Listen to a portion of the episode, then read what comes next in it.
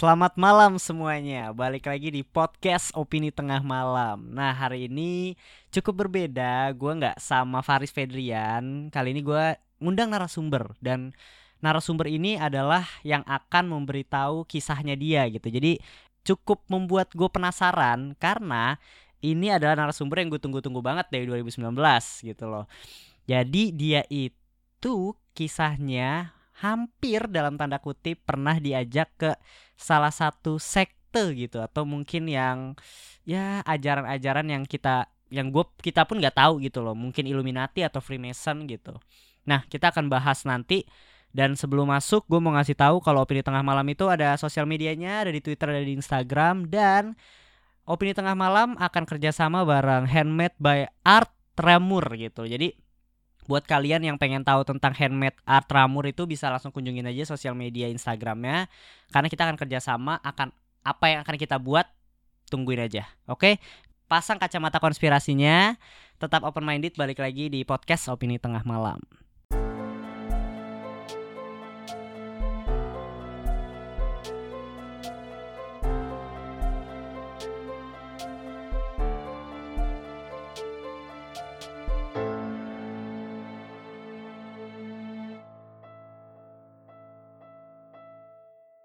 Oke, apa kabar para pendengar? Kali ini kita kedatangan narasumber, dan mungkin bisa kenalin dulu nih narasumber gua hari ini. Halo. Halo. Gila, Bim udah dari setahun ya, Bim? Udah setahun ya, Bim ya? November 2019 gua ajak lu gitu. Bukan so sibuk, Bim. Ini bukan so sibuk ya. Biasa cewek kalau patah hati tuh suka hilang-hilang gitu emang. Mungkin kenalin dulu deh namanya, terus mungkin kita kenal dari mana gitu, hubungannya single atau enggak, asik, boleh apa aja lah, apapun yang mau lu kenalin. Jadi halo teman-teman podcast Opini Tengah Malam, gila gokil banget nih gue bisa ngobrol sama kalian di sini ya kan.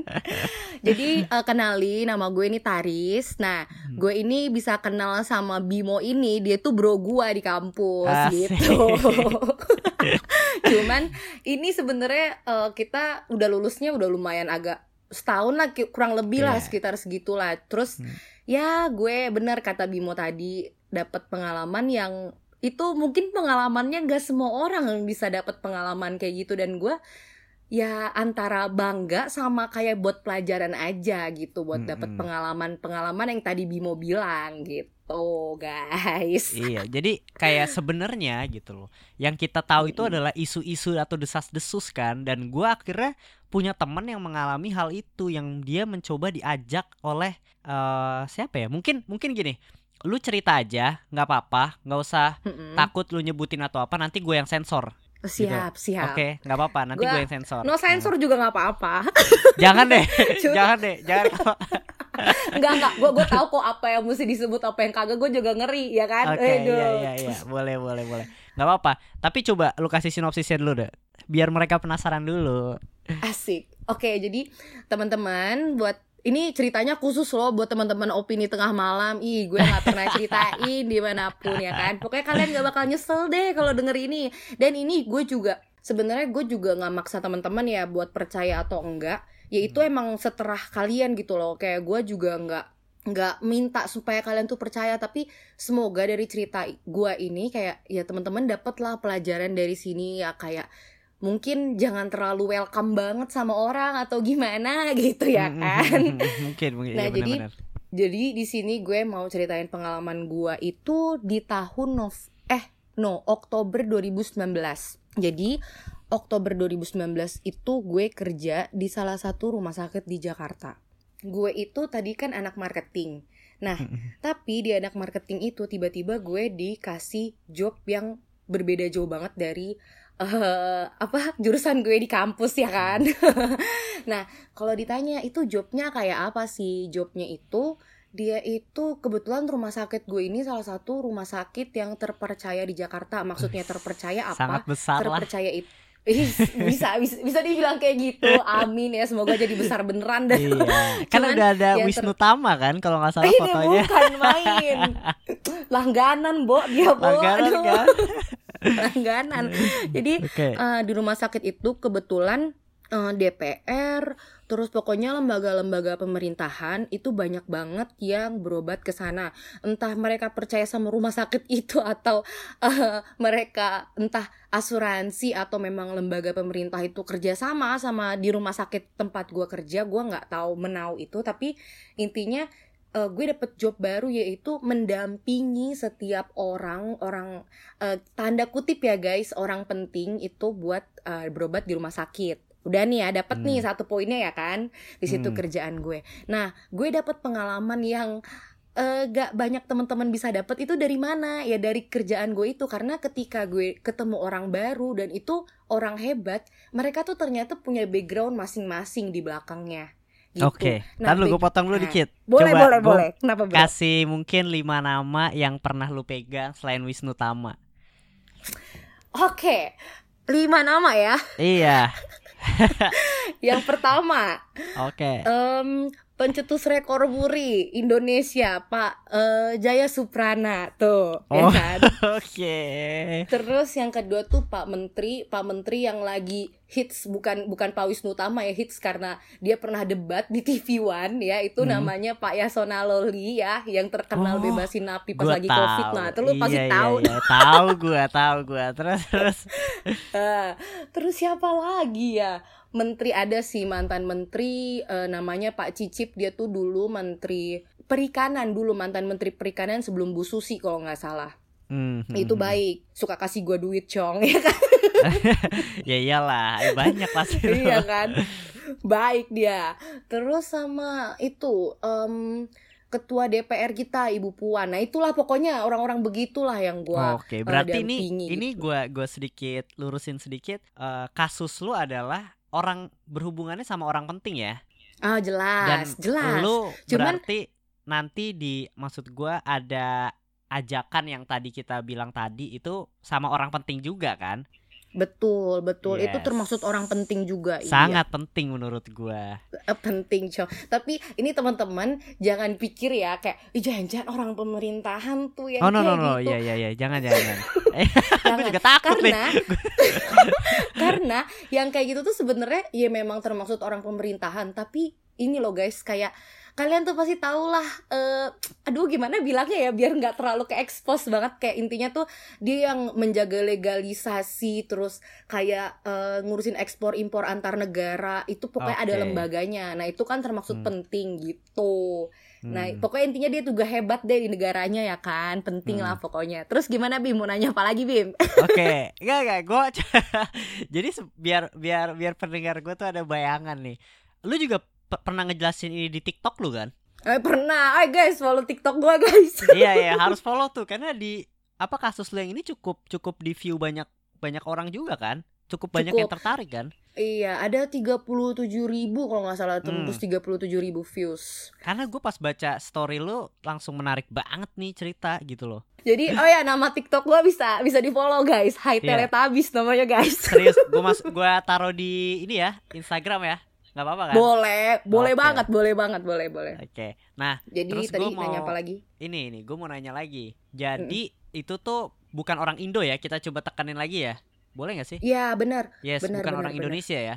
Ini klien lu yang mengajak lu ke mungkin satu ajaran mereka, bukan orang Indonesia. Bukan. Yes. Itu yang mesti ditekenin ke teman-teman. Jadi bukan orang pemerintahan ya guys, jangan terlalu pikirnya orang mungkin orang pemerintahan, tapi bukan orang Indo. Tapi bukan orang Indo. Yes. Ya, bukan orang pemerintahan kita ya kan. Cus. Ya di luar negara lain lah gitu loh.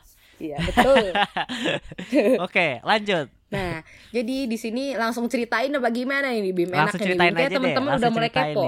Iya udah mulai kepo deh. Temen-temen udah mulai kepo nih. Jadi itu kejadian bulan Oktober ya 2019. Gue itu kan kerja di rumah sakit. Dan yang seperti tadi kalian tahu ya, job gue ada yang buat, maksudnya bukan nemenin sembarang temenin ya guys. Kayak mereka tuh kalau mau berobat iya tapi dikiranya takutnya salah ya. Iya iya kan, jadi kayak data mereka kalau mau berobat tuh gue yang pegang dan sebagainya. Jadi nggak sembarangan gitu loh. Ke ini maksudnya kayak langsung aja jebret. Kalau kita kan kalau mau berobat apa segala macam bukan beda-bedain ya guys, tapi kan ini ibaratnya mereka nih orang penting gitu. Datanya aja nih kalau misalnya keluar kan bisa disalahgunakan, entah nomor KTP, nomor paspor, bener. Segala macem ya kan. Nah jadi nih ya intinya ceritanya itu waktu itu salah satu orang ini, orang yang ngajak gue ini nih, orang apa ya, orang bule aja bilangnya ya, samarannya orang bule aja ya. Orang bule yang punya kepentingan lah ya. Iya man, orang bule yang punya kepentingan. Dia itu waktu itu sakit dan dirawat. Ya adalah sakitnya, gue gak mungkin juga kan bilangin. Iya jangan. Nah terus ya pertama gue gak, ya udah dirawat mah sakit mah orang, ya udah sakit dirawat gitu biasa aja kan. Sampai suatu saat gue itu waktu itu di rumah sakit itu jam 8 malam. Nah si orang bule ini nelpon ke atasan gue, ke bos gue. Dia bilang kayak gini, lu punya ini gak, punya apa namanya, orang yang masih di rumah sakit gak? Nah kebetulan tuh gue jam 8 masih di rumah sakit ya kan. Nah jadi si bule ini karena lagi dirawat, dia tuh ngirimin seperti biasa lah, ngirimin baju gitu kan buat dibawa ke ruang rawatnya gitu. Ya udah akhirnya, oh iya masih ada nih si ini gua gitu kan, masih ada. Akhirnya bos gue nelpon, terus ya udah baju dia tuh ada di lobi, dikirimin sama orang kan. Gue bawalah ke kamarnya dia. Jadi kejadian gue diajaknya ya teman-teman, itu tuh gak yang langsung jebret gitu loh. Jadi kayak bertahap, sekali gue ketemu, pas kedua kalinya itu baru diajak. Nah ini yang gue ceritain, ini yang sekalinya gue ketemu. Oke. Ya kan, sekali gue ketemu, yaudah gue bawain baju ke atas, gue masuk. Ya biasa aja gitu kan, si bule itu, gue gak mau nyebutin dia cewek, gak mau nyebutin dia cowok ya. Kenapa emang? Intinya bule itu, ya kan, bule itu. Ya udah, iya, boleh deh. Gue ketok pintu, udah permisi apa segala macem ya kan, ngomong pakai bahasa planet ya kan. Bahasa Inggris cong. Ya bahasa Inggris kan universal. Bahasa universal. Jangan takut, santai, aman ini. Iya universal kan. Bahasa internasional ya kan? Bahasa internasional. Ya udah akhirnya kasih baju set. Biasa tuh gue juga bisa dibilang ya kacung lah sebenarnya guys. Aduh, tapi mewah banget, gak kacung itu. Terus udah kayak gitu gue taruh baju. Biasanya gue emang orangnya welcome gitu, makanya mungkin itu entah suatu berkat atau gimana ya, gue dikasih yang ya mungkin bos gue ngeliat Tuhannya orangnya enak, asik apa segala macam, diajak ngobrol. Walaupun kadang-kadang gue gak pakai filter gitu, bos gue tuh tahu itu gitu loh. Kalau ngomong sama siapa gak pakai filter juga ya kok, kan kayak gimana. Kenapa? Iya kan, gue tahu lu juga maka, kok Nah terus udah kayak gitu, pas gue kasih baju ke si bapak ini, di kamarnya ada berapa ya, 2 orang deh kalau nggak salah, entah ada 2 orang apa 2 orang seinget gue. Terus udah gue taruh, kayak ya gue basa-basi cong, nggak mungkin langsung jebret aja keluar gitu kan. Ya gue nanya bagaimana keadaannya, makin sehat kah, gimana pelayanannya, karena itu yang harus gue tanya, itu yang gimana ya, namanya juga penjilat gitu ya. Tapi kan? Itu emang udah apa sih, kayak bagian dari kerjaan lu lah ya. Iya, harus, intinya tuh harus bikin orang itu tuh senyaman mungkin gitu ya kan. Tapi gue harus tahu ya guys, gue nggak sama orang pentingan, sama semua orang juga gue baik guys. Iya. Ya kalau tadi kan tuntutan pekerjaan ya. Juga ya kan. Nggak beda-bedain mau pasien apa juga gue baik serius. Terus oke, lanjut, pas udah dikasih. Ya gue nanya keadaan dia kayak ya gimana, yang tadi lah gue tanyain ya kan. Terus akhirnya dia nanya, kamu namanya siapa gitu-gitu kan. Ya gue kasih tau nama gue Taris gitu. Oh iya, umurnya berapa gitu. Gue bilang umur gue 22 kan. Terus dia bilang umur, dia gak percaya, dia ketawa-tawa walaupun sakit, dia ketawa-tawa. Dia bilang umur gue 27, sedih juga sih tapi ya udahlah ya, mau gimana, masa gue ngamuk ya kan. Dia bilang enggak kayak 27, kayak 27 dia bilang kayak gitu. Ya udah kayak, ya gue juga kayak ini walaupun sakit masih semangat nih gitu ya kan. Udah nih, intinya kesan di pertemuan pertama tuh ya gue seneng sama pasien begitu. Walaupun dia sakit dia semangat gitu loh. Dan gue seneng sama yang orang begitu ya kan. Akhirnya ini secara singkatnya aja, langsung ke pertemuan kedua itu sekitar 2 atau 3 hari kemudian. Bos gue itu nyuruh gue ke kamar beliau lagi untuk beliau tuh tanda tangan, intinya adalah tanda tangan surat lah, intinya kayak gitu ya kan, buat persetujuan juga. Akhirnya gue ke kamar dia lagi lah, dan ya gue seneng gitu ketemu si si bule ini ya, karena dia orangnya asik gitu kan. Akhirnya udah gue masuk, terus di situ juga ada 2 orang, tapi 2 orang tuh berbeda dari yang pertama kali gue temuin. ya orangnya tuh yang mukanya tuh datar gitu, sedangkan yang bulenya yang sakit ini yang kayak ya udah happy gitu tuh loh, nggak kayak orang sakit gitu, cuman yang dua orang ini datar dan gue nggak peduli ya itu ya kayak, tapi kayak agak dingin juga, ini kenapa nih gitu kan, mana gue masuk sendirian gitu ya kan. Intinya lu bayangin deh jadi gue tuh kan. Terus gue mau nanya boleh itu dua orang itu bagian dari keluarganya dia si bule itu atau orang lain? Jadi di obrolan itu kan pas gue masuk, bule itu ngajak ngobrol ya kan, kayak ya gue sempet nanya, gue karena kepo gitu kan. Iya, jadi for your info, Taris itu orangnya tuh cukup penasaran dan cukup kepo terhadap sesuatu hal gitu. Jadi dia easy going dan dia juga kepo gitu loh. Jadi orang pun akan tertarik gitu loh ketika ngomong sama lu kalau menurut gue. Iya itu, tapi kalau terlalu kayak gue boleh kayak gue guys, tapi terlalu kayak gue banget bahaya coy. Hati-hati. Terus oke, lanjut ya. Yang dua orang ini tuh kayaknya keluarganya, soalnya gue nggak enak kan nanya ke bule itu kan, kayak ya udah gue tanya aja langsung itu kan, gue pemberani banget. Gue gitu, tanya kepo aja. Kayak ya lu temennya atau keluarganya, mohon maaf gitu ya kan, sosok baik. Ternyata yang dua orang yang kayak datar-datar ini nih keluarganya gitu kan, cewek cowok. Ya udah nih. Nah di situ pas gue minta datangan, nah di sini obrolannya. Dan teman-teman juga harus tahu di pertemuan kedua ini adalah pertemuan gue terakhir, karena gue ngadu ke bos gue dan bos gue kayak ya udah lo nggak usah ketemu lagi sama dia. Jadi pas gue minta tanda tangan, set bule itu masih apa ya, masih bercandain umur gue kayak, ah lu gila, lu masih umur 22 udah kayak gini ya, masa sih bukannya 27 masih kayak gitu-gitu. Oke, ya gue asik aja diajak ngobrol.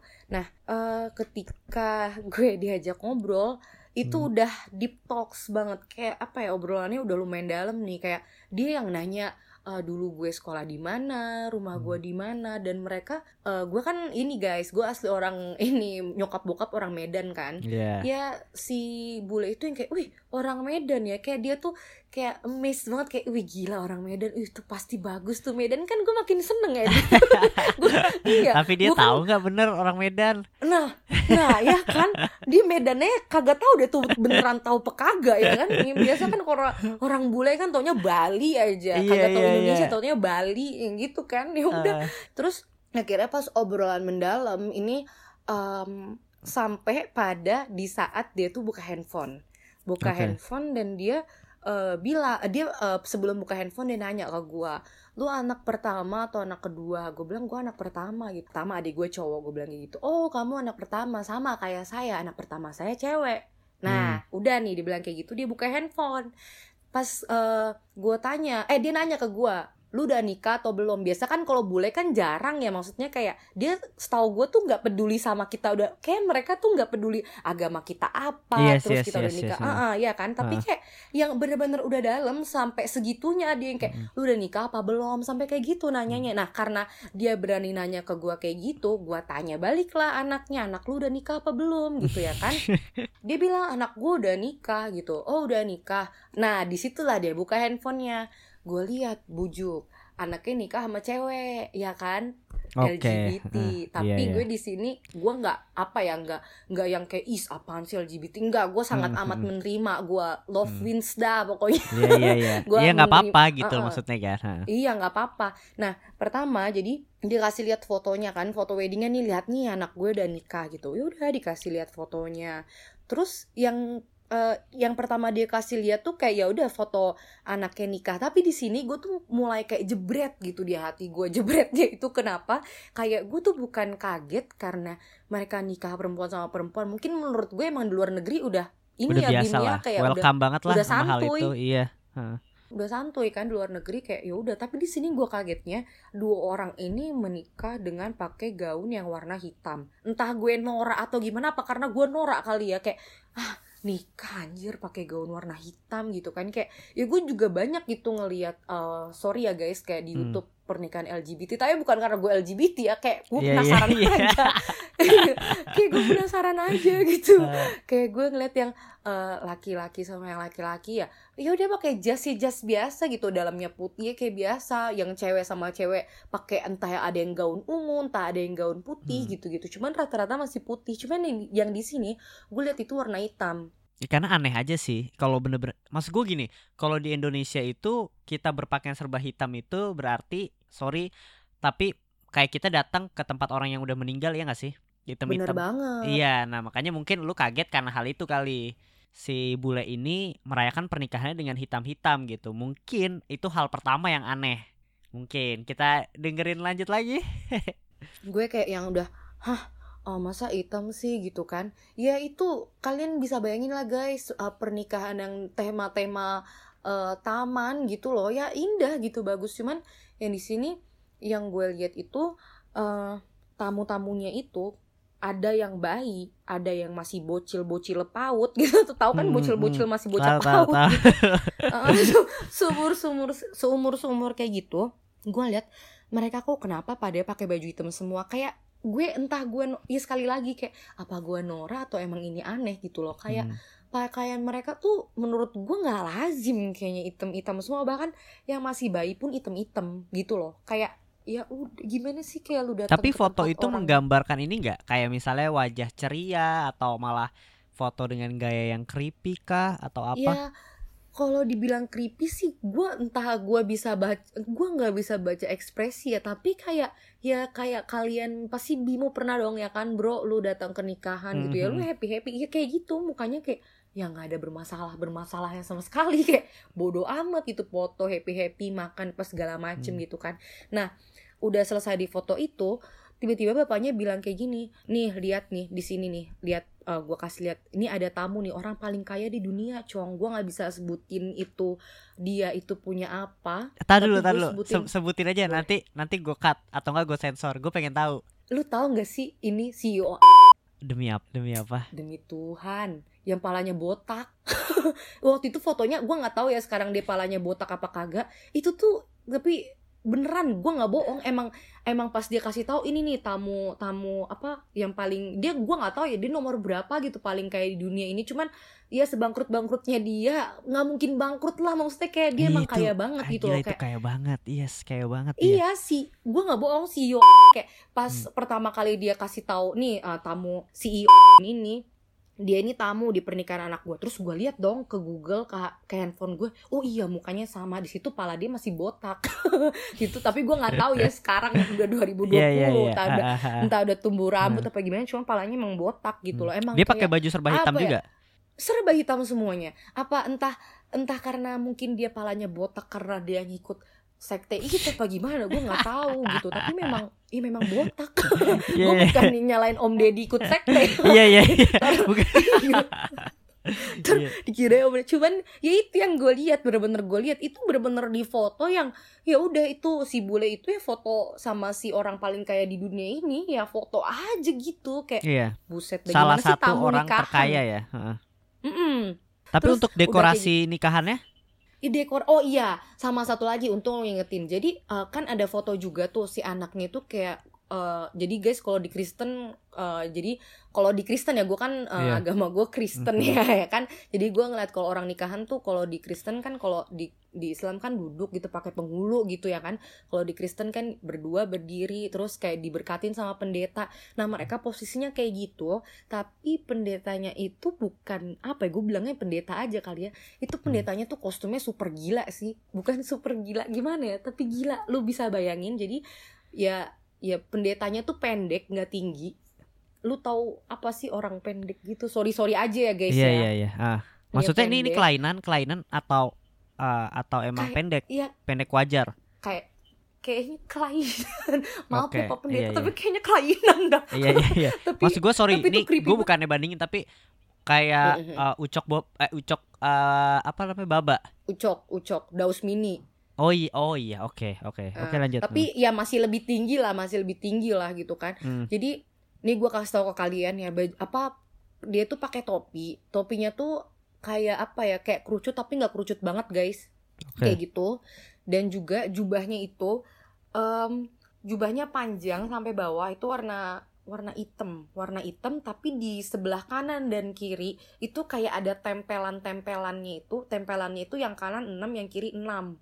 Itu gue ingat banget seinget-ingetnya. Dan itu tuh tempelannya tuh bentuknya kayak apa ya, kayak tempelan buat nyimpen peluru atau apa. Tapi tempelannya tuh gak yang gede-gede banget ya, gak segede gaban, kecil. Bener-bener kayak buat di jas yang panjang. Tapi di kanan kiri itu tempelannya tuh ada 1, 2, 3, 4, 5, 6. Di kiri juga 1, 2, 3, 4, 5, 6. Ada 6 gitu. Itu yang gue lihat kayak, yang apa ya, sakin gue kayak pas lihat itu kayak entah gue yang norak itu sekali lagi, karena gue nggak nyangka gue tuh sampai sedalam itu omongannya gitu loh.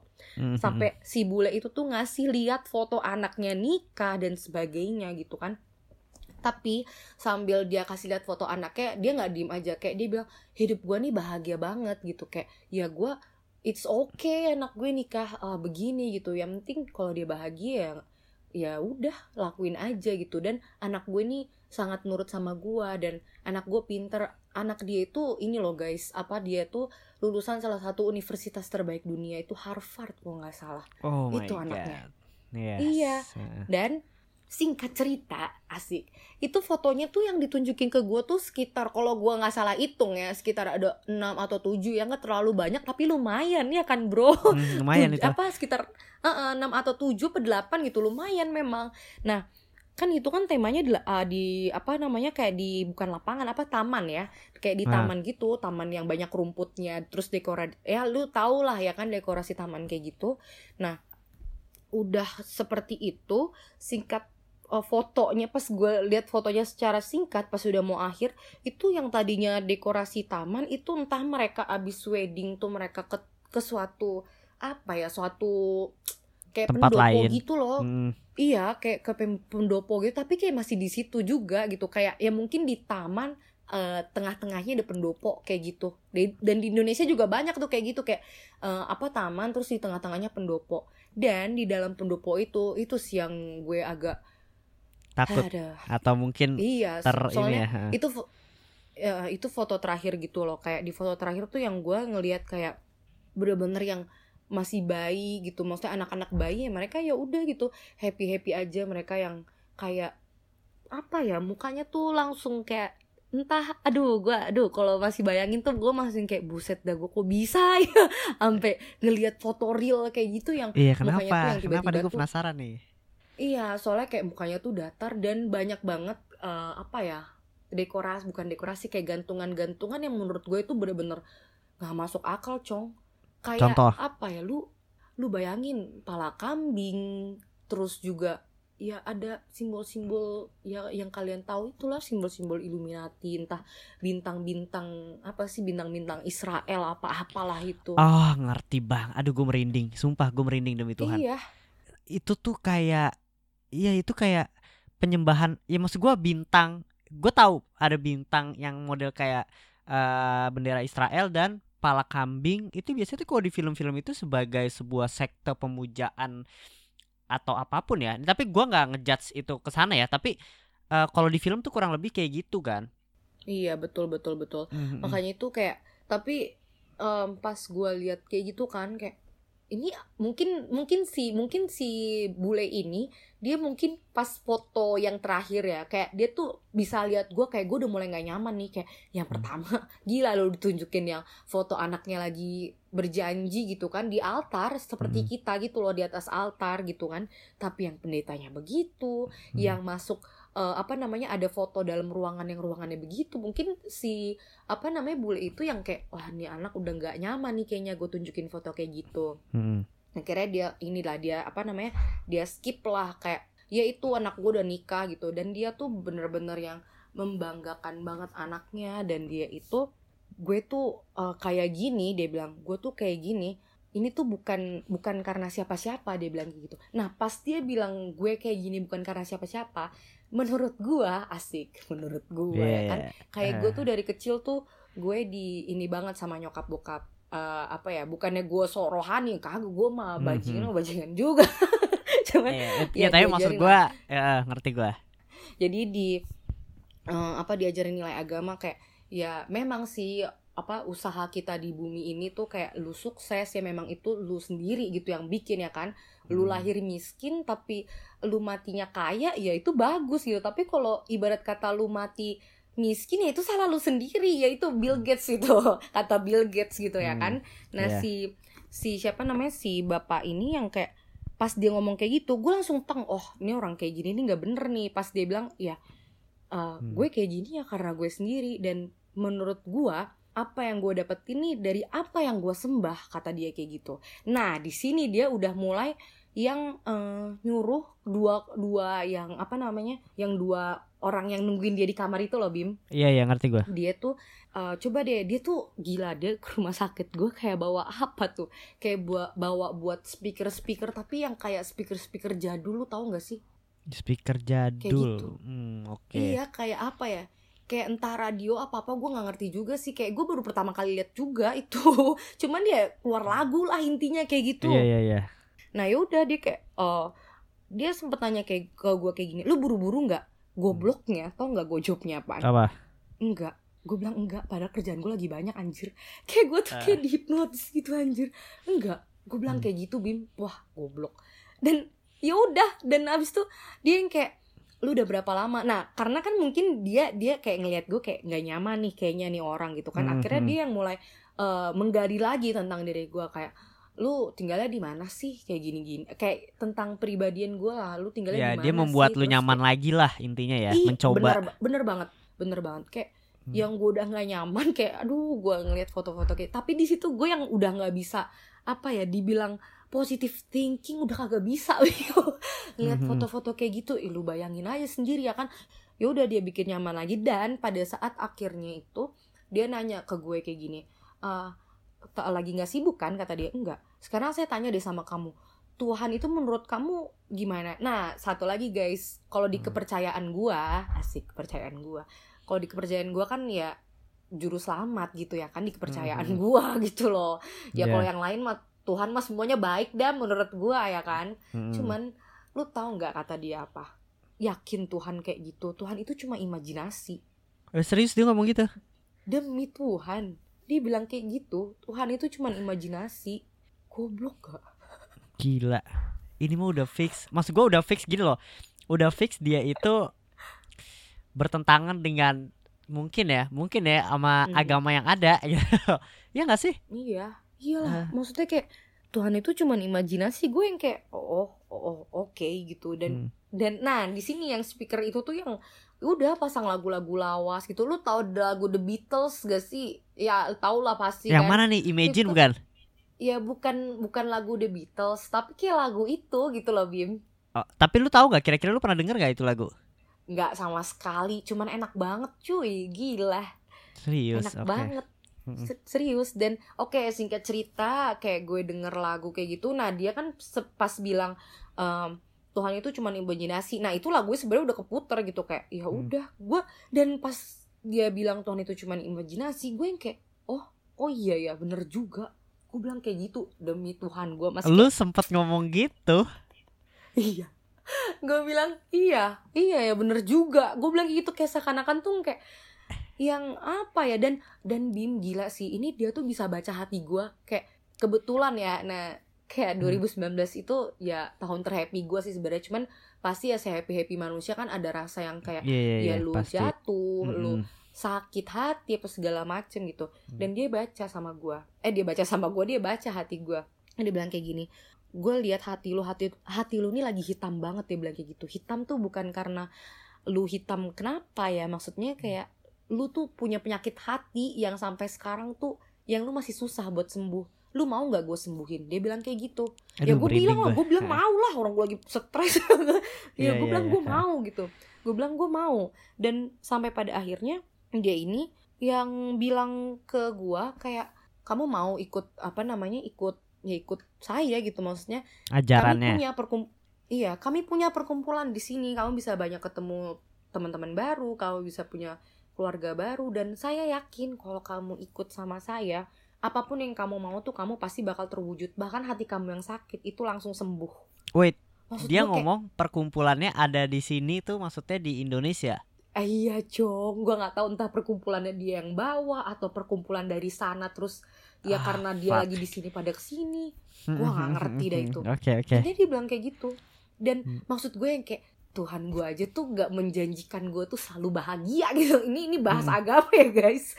Maksudnya bukan bahas agama sih, bahas kepercayaan sih. Kayak yang gue percayai, yang gue tahu itu kayak Tuhan aja tuh gak pernah menjanjikan manusianya tuh selalu bahagia gitu loh. Kayak apa nih yang ngejanjiin kita tuh selalu dapat kebahagiaan, yang cepet sembuh dari kesedihan, apa nih gitu loh. Ibarat kata kayak ya di situ emang udah nggak masuk akal, tapi ya gue di situ yang oh iya ya dan gue iya aja dan gue mau.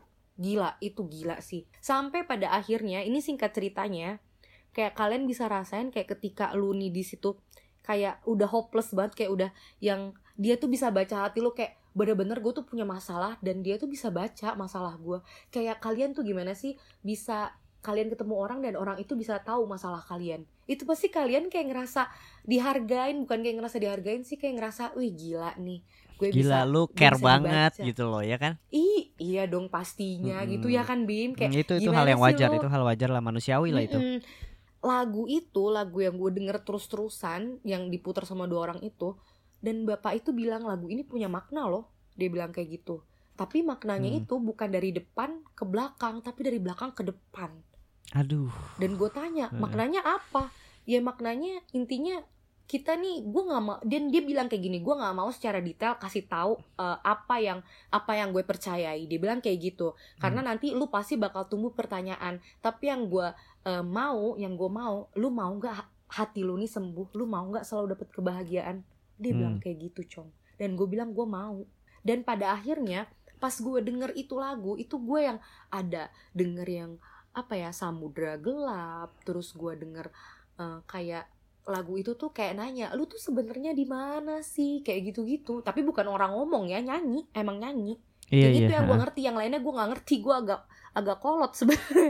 Cuman ya itu guys, bener-bener dari belakang ke depan kayak gitu. Artinya tuh bukan dari depan ke belakang, tapi dari belakang. Jadi satu-satu kalimatnya lu susun, nanti ada artinya di belakang. Dan itu lagu yang mereka percayain tuh bikin hati kita tuh tenang, kata bapak itu. Dan sampai pada akhirnya gue itu, ini gue gak tahu ya, ini kalian setelah percaya apa enggak, itu gue dapet bisikan, Cong. Kayak seakan-akan kayak bukan bisikan-bisikan suara ya, tapi kayak gimana sih suara hati. Lu pasti, lu masing-masing nih pendengar podcast ini pasti punya suara hati ya kan. Suara hati gue nih bilang, lu keluar sekarang, ini gak jelas, ini gak bener. Oke, lu akhirnya mulai, aduh gue merinding nih. Lu ibaratnya mulai tersadar lah ya. Iya, dan padahal gue tuh udah bilang mau. Maksud gue kayak pas gue bilang mau kayak itu tiba-tiba ya itulah, setiap manusia punya suara hati. Dan suara hati gue tuh yang bilang kayak lu keluar deh, ini udah nggak bener.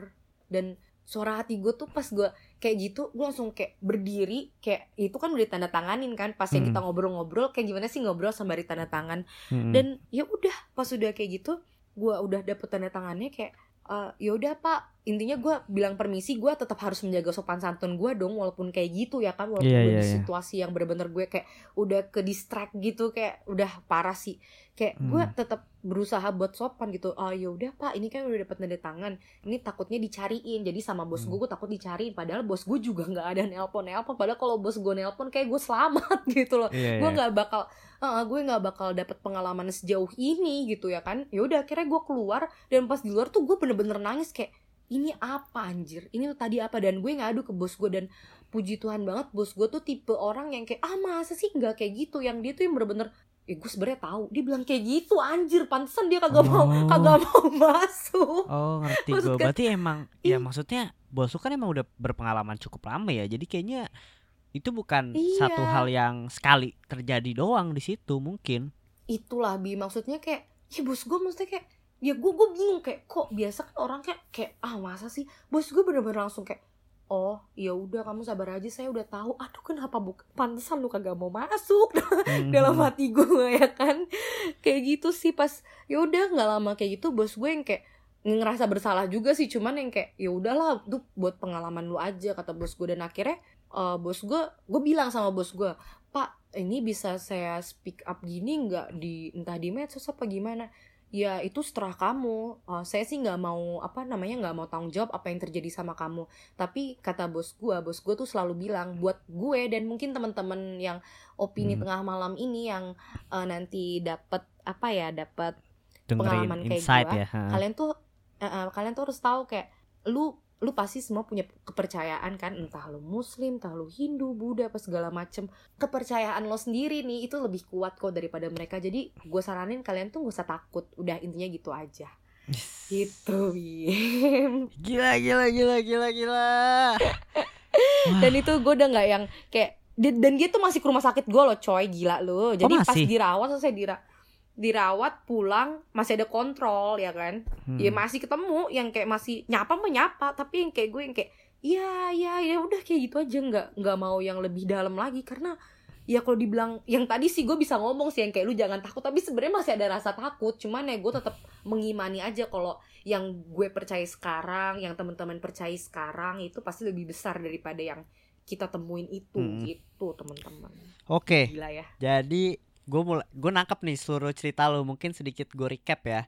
Kita berdua sama-sama nggak tahu ya. Kalau seandainya kita juga pun nggak tahu itu dia sekte apa ya. Pokoknya betul, hal yang dia nggak ngomong juga. Hal yang mengganjal adalah pernikahan. Kita nggak ada masalah sama LGBT ya. Dia mau menikah sesama jenis kita nggak ada masalah. Tapi berpakaian hitam itu udah cukup aneh. Ya sama-sama hitam, seluruh yang datang hitam, dan mungkin pendetanya juga. Kita tapi mungkin kalau seandainya pendeta masalah fisik gue kurang paham, kayaknya nggak ada masalah gitu loh. Apa mungkin emang sebenarnya nggak apa-apa ya masalah fisik pun. Tapi yang cukup aneh adalah pendetanya juga berpakaian hitam juga gitu loh. Maksudnya hitamnya hitam aneh ya, dengan topi rada berkerucut gitu kan. Dan ada kantong-kantong yang ada 6 kantong di kanan dan kiri gitu. Habis itu foto selanjutnya itu kayak di pondok, yang akhirnya cukup aneh adalah ada gantungan-gantungan yang memberikan simbol-simbol yang cukup creepy mungkin ketika kita ngelihat ya. Seperti pala kambing dan bintang.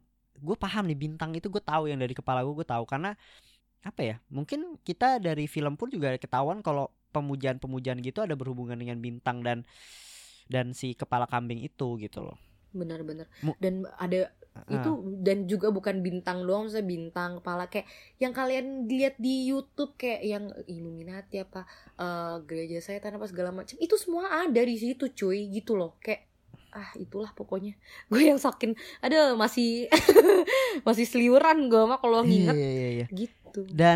Dan sebenarnya dari cerita lu awal itu mungkin ya udah awalnya cuma pernikahan doang kali, emang dia mau konsepnya kayak gitu. Tapi pas denger cerita lu lagi, pas dia ngomong Tuhan itu adalah ilusi, menurut gue ini udah cukup melenceng jauh. Dan menurut gue ini cukup menguatkan bahwa emang orang yang cukup penting ini mempunyai ajaran tertentu gitu loh. Sebenarnya percaya atau enggak gitu loh, yang kita sering-sering dengar ajaran ini ya benar ada gitu. Bener ada. Makanya, yang ya apalagi dari pengalaman lu kan. Iya.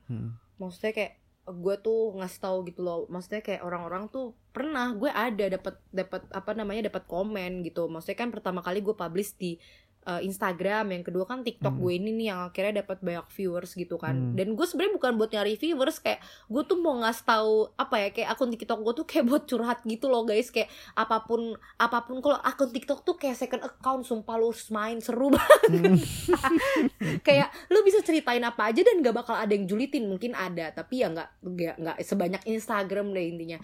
Kayak gue tuh dapat suatu suatu pencerahan gitu loh. Kayak sih sebenarnya kepercayaan apapun lo, intinya tuh dari semua kepercayaan kita, apa yang gue alamin, yang teman-teman punya, kayak apapun kepercayaan itu tuh lu jangan pernah ngolok-ngolok kepercayaan orang gitu loh. Kayak kita nggak bakal tahu apa yang terjadi sama lu pas lu ngolok-ngolok kepercayaan orang. Itu yang gue tangkap sih, kayak ya intinya mau temen lu percaya sama kelinci kek, mau lu percaya sama yang mana kek, intinya jangan ngolok-ngolok kepercayaan orang aja. Itu sih yang gue ambil gitu, kayak oh ya udah ternyata emang ada gitu yang kayak gini tuh ada gitu yang. Sebenarnya banyak yang emang maksud gue yang benar. Bisa diambil dari cerita lu ini sangat-sangat banyak gitu loh. Dan untungnya adalah lu masih bisa kabur dari situ gitu loh. Dan lu, walaupun lu sempat, menurut gue sempat kena juga sama ajakannya dia. Karena menurut gue dia lu tuh bukan orang pertama yang diajak dia menurut gue pribadi ya. Apalagi dia sampai berani ngebuka bahwa di sini gitu loh. Walaupun di sini berarti kan di Indonesia sendiri ada, dan gue ya percaya atau nggak percaya ya mungkin aja ada gitu loh. Iya, tapi kayak ya nggak, gitu. Ya mereka nggak berani menampakkan diri, ya pasti, mau dihujat. Pasti, kalau menurut gue pasti sih. Wah gila, gitu, parah gitu. Sih, menarik banget ya. Iya. Karena maksud gue, yeah, dan dia orang cukup, kita nggak berani nyebut karena dia adalah orang yang cukup penting gitu loh. Oh penting banget, sumpah. Sangat penting banget, lu megangnya orang-orang penting gitu loh. Iya, gitu, dan intinya guys, cuman itu yang tadi Bimo bilang bukan orang Indo. Ya intinya, tapi gue yakin kok kayak gitu ada kok orang Indo, cuman mungkin entah mereka nggak berani speak up lah atau apa. Cuman kalian tuh mesti tahu satu hal loh guys, kayak pas gue post itu di TikTok, maksudnya kayak gue tuh bukan mau ngasih tau orang-orang ya, kayak gue mau simpen video-video itu yang kayak cerita tentang hidup gue, dan gue cerita tentang ini nih, tentang pengalaman gue ini, kayak gue tuh bakal cerita pengalaman yang gak bakal gue lupain seumur hidup, ya itu yang ini gitu loh. Yes, dan pas banget. gue post, ternyata tuh ada cuy satu atau dua orang yang ngacung kayak, woi ya, gue Illuminati nih, kayak thank you ya udah speak up gak pakai jelek-jelekin, emang iya kok bener, kayak gue nggak tahu sih itu beneran apa kagak gitu kan, tapi mungkin ini menarik kayak... ini menarik banget dia akan masuk ke pembahasan gue nih, karena menurut gue adalah kita tuh harus membedakan ya yang namanya Illuminati, Freemason atau apapun itu. Betul banget. Jauh lebih lanjut dari itu, mungkin kalau orang yang nggak percaya sama Tuhan atau agama itu namanya ateis. Betul. Nggak percaya itu apa-apa ateis. Dia nggak percaya apa-apa, itu namanya ateis. Orang yang nggak percaya, dia cuma percaya Tuhan itu ada, tapi dia nggak percaya sama agama nih apapun. Tapi dia cuma percaya Tuhan itu satu, ada gitu loh. Jadi dia masih memegang norma-norma yang ada. Maksudnya dia masih memegang dalam arti di atas manusia tuh ada lagi yang lebih berkuasa gitu loh, gitu loh. Dia percaya ada Tuhan. Dan itu namanya agnostik. Nah itu namanya agnostik nih. Nah gue mau narik dari komen yang lu bilang tadi, Gue Illuminati. Kalau menurut gue itu mungkin gue gak tahu nih pendengar gue ada apa enggak, tapi kalau menurut gue adalah sorry kalau gue salah juga, ini berdasarkan hasil research gue, mungkin dia salah mengartikan dalam tanda kutip Illuminati itu apa gitu loh. Dan kalau yang tadi dari cerita lu sendiri, gue gak bisa bilang dia Illuminati atau Freemason ya, karena setelah gue baca gak ada kriteria yang masuk ke dalam dua itu. Ada juga yang komen kayak kayaknya itu lebih ke satanik deh. Yes, mereka bilang kayak gitu. Yes, bener banget, gue setuju banget sama lo. Sama lo statement ini gue setuju banget. Dia tuh lebih ke satanik gitu loh, menyembah apapun ya itu ya, maksud gue gitu. Iya. Dan ya itu mungkin yang komen-komen Illuminati, entah mereka salah persepsi apa gimana, gue kagak ngerti. Oke, gue jelasin ya Illuminati sama Freemason ya. Gue suka nih yang jelasin langsung ya kan. Karena Illuminati, Freemason itu adalah bagian dari secret society sebenarnya. Ini cukup dua hal yang berbeda, Illuminati dan Freemason ya. Dan sebenarnya faktanya aja Illuminati itu udah dilarang sejak tahun 1784 gitu. Jadi Illuminati itu udah dilarang, dan sebenarnya harusnya organisasi itu udah mati gitu. Udah mati sebenarnya, tapi gak mati 100% yang tadi gue bilang. Tadinya tuh Illuminati tuh sempet yang model organisasi yang cukup diakuin lah, tapi akhirnya mati. Dan sekarang kalau ada orang yang mengaku-ngaku Illuminati, mungkin dia gimana ya, kayak mencoba membuat sendiri aja gitu loh, dengan mengatasnamakan Illuminati, tapi lembaganya tuh udah mati sebenarnya, kayak gitu. Freemason lah yang masih hidup sampai sekarang gitu. Dan ini dari segi mereka nyembah apaan sih? Apa? Mereka tuh nyembah apa gimana sih Freemason? Kayak ada yang bilang sih kayak yang dari apa gitu, di Jakarta juga ada, Soekarno juga pernah ngurusin Freemason apa segala macam. Nah gitu. Ini ada faktanya nih, sumpah ini menarik banget, gue gak bohong. Ini tapi gue akan bacain sumbernya ya, karena menurut gue kalau gue gak bacain sumbernya, wah kacau juga nih, bisa kena juga gue. Jadi lanjut. Sebenarnya Freemason itu, mereka itu cuma masalah visi misi terhadap apa ya, tataan dunia aja. Ada yang bilang, mereka itu terpisah dari agama. Jadi jatuhnya kurang lebih ada yang bilang mereka agnostik orang-orangnya, ada yang bilang mereka punya agama, tapi lebih ke apa sih namanya? Mencoba norma-norma yang baru aja gitu loh. Kayak gitu nih. Gue bacain lagi. Freemason itu bukan agama yang pertama. Meski ada ritual-ritualnya sendiri, tapi dia bukan agama. Dan setiap anggotanya itu bebas berpikir sesuai keyakinannya. Nih Freemason nih. Menurut ahli sejarah Freemason namanya Bern Morris, kelompok ini adalah orang-orang yang beragama karena menurutnya Tuhan adalah bagian yang sentral katanya. Freemason hanya ingin membuat tataan dunia baru, simpelnya gitu. Oh, mereka nggak setuju sama tatanan kita yang sekarang lah intinya, yang dari dulu lah ya, nggak setuju dia. Nah, ini menarik nih, anggota-anggota Freemason ini, yang katanya anggota Freemason dalam tanda kutip ya. Ini gue baca dari Vice, loh, bukan dari opini gue ya. Dari Vice guys. Dari Vice. Kesan Freemason adalah organisasi untuk menguasai dunia yang dipicu oleh profil anggotanya. Nah, tokohnya itu menurut gue nih cukup terkenal. Yang pertama adalah Winston Churchill, mantan Perdana Menteri Inggris. Henry Ford, pendiri mobil Ford. George Washington, salah satu presiden Amerika pertama.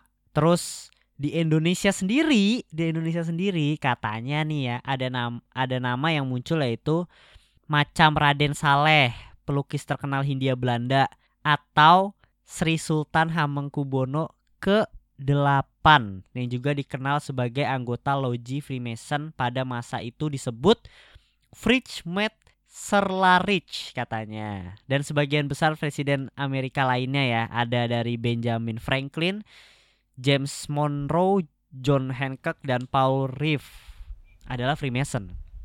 Gila, lu baru tahu kan? Berat ya. Baru tahu banget, gue kayak sampai cengok gitu, kayak gila ini orang-orang hebat cuy. Tapi emang kita nggak bisa pungkiri, maksudnya kayak itu bukan agama loh. Freemason itu bukan agama. Tadi nih yang gue baca, Freemason itu bukan agama, sekali lagi. Iya ya, bener. Jadi itu anggota Freemason adalah anggotanya, lu tuh ya udah lu berpikir bebas, nggak ada norma yang menentang lu gitu loh, nggak ada aturan-aturan, lu bebas tapi lu tetap percaya sama adanya Tuhan katanya gitu. Katanya ya, dalam tanda kutip ya.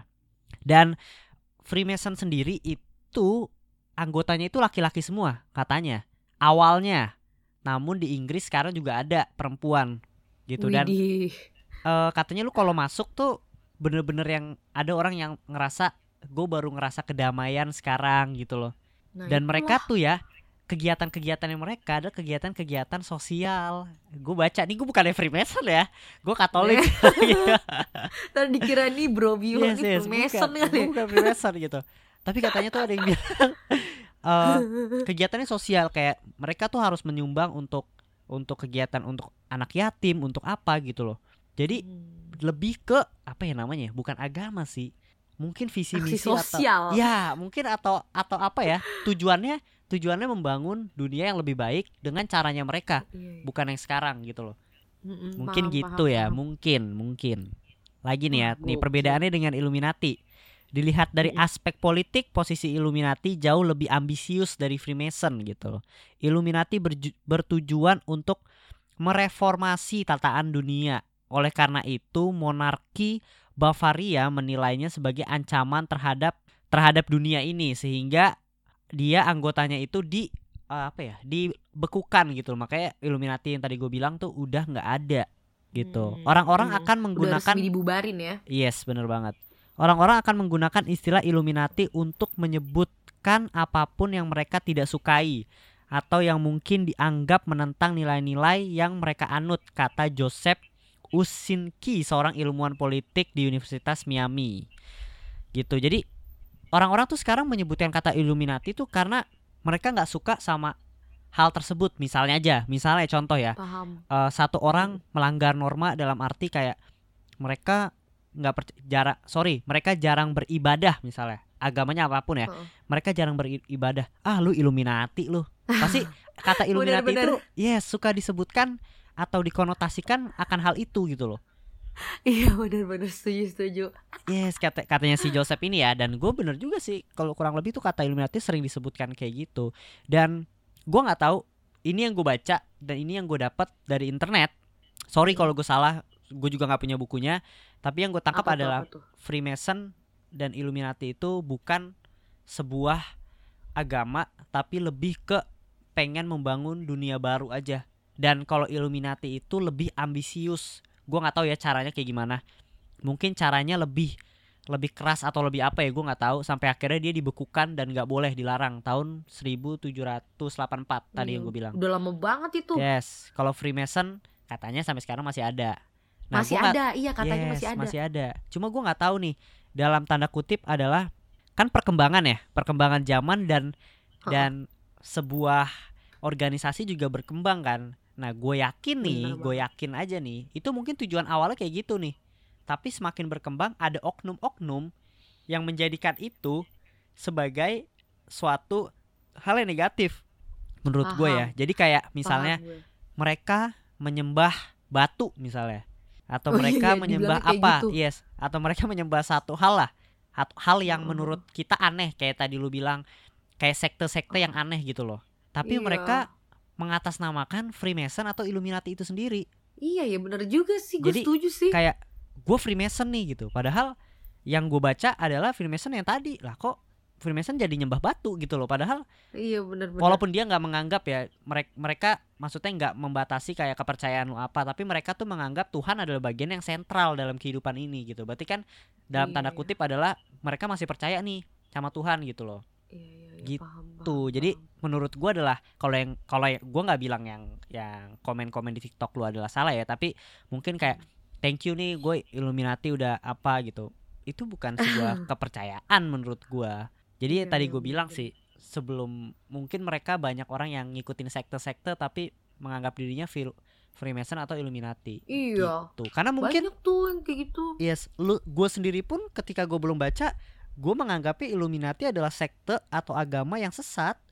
Walaupun gue nggak bilang, yes, gue bukan nggak bilang sekarang itu benar atau enggak ya. Terlepas dari itulah, ya tapi ternyata bukan gitu loh visi misinya gitu, pandangannya bukan kayak gitu. Di atas namakan ya kan, mereka nyembah apaan? Yes, bener banget. Kalau itu tadi ya penjelasannya, dan kalau balik ke kasus lo tadi, kita nggak tahu, gue pun nggak tahu itu apa, tapi menurut gue itu satanik sih. Cukup aneh sih. Bilangnya masuk satanik ya. Kayak gitu, dan ya kita gak bisa pungkiri guys, itu tuh masih ada di bumi ini gitu. Jadi ya hati-hatilah. Oke. Gitu sih, tadi juga salah satu, tadi udah jadi denger kisahnya si Taris. Gue udah ngejelasin juga tentang Freemason dan Illuminati, tapi sorry banget kalau gue salah karena itu yang gue baca. Oke, gue sorry banget guys nih kalau seandainya itu salah ya. Dan sorry kalau misalnya dari salah satu pendengar gue ada yang anggota dari salah satu yang gue sebutkan tadi, gue juga minta maaf kalau gue salah gitu loh. Ini hanya opini sekali lagi. Namanya juga opini tengah malam. Opini iya kan, bukan main opini tengah. Iya. Anda jangan mengharapkan validitas di podcast ini gitu.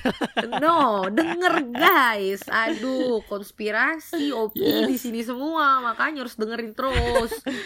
Ya percaya enggak percayalah gitu loh. Kalau terserah lu mau percaya sama kisahnya Taris dan pendapat gua juga, tapi karena gue tahu Taris temen gue gitu loh, dan gue tahu juga kita sekampus, lu ngalamin ini ya gue percaya gitu loh. Karena kalau gue baca cerita orang di internet, gue ya percaya tapi nggak yang sampai percaya banget gitu loh. Ketika temen gue sendiri ngalamin baru itu yang kayak oke, ada ternyata. Padahal nih kalau gue boleh jujur ya guys, kayak dari dulu tuh gue yang gak tertarik sama yang kayak gitu-gitu. Kayak masalah hidup gue juga udah banyak, ngapain lagi gitu kan. Kayak bodo amat aja gak sih? Kayak gitu.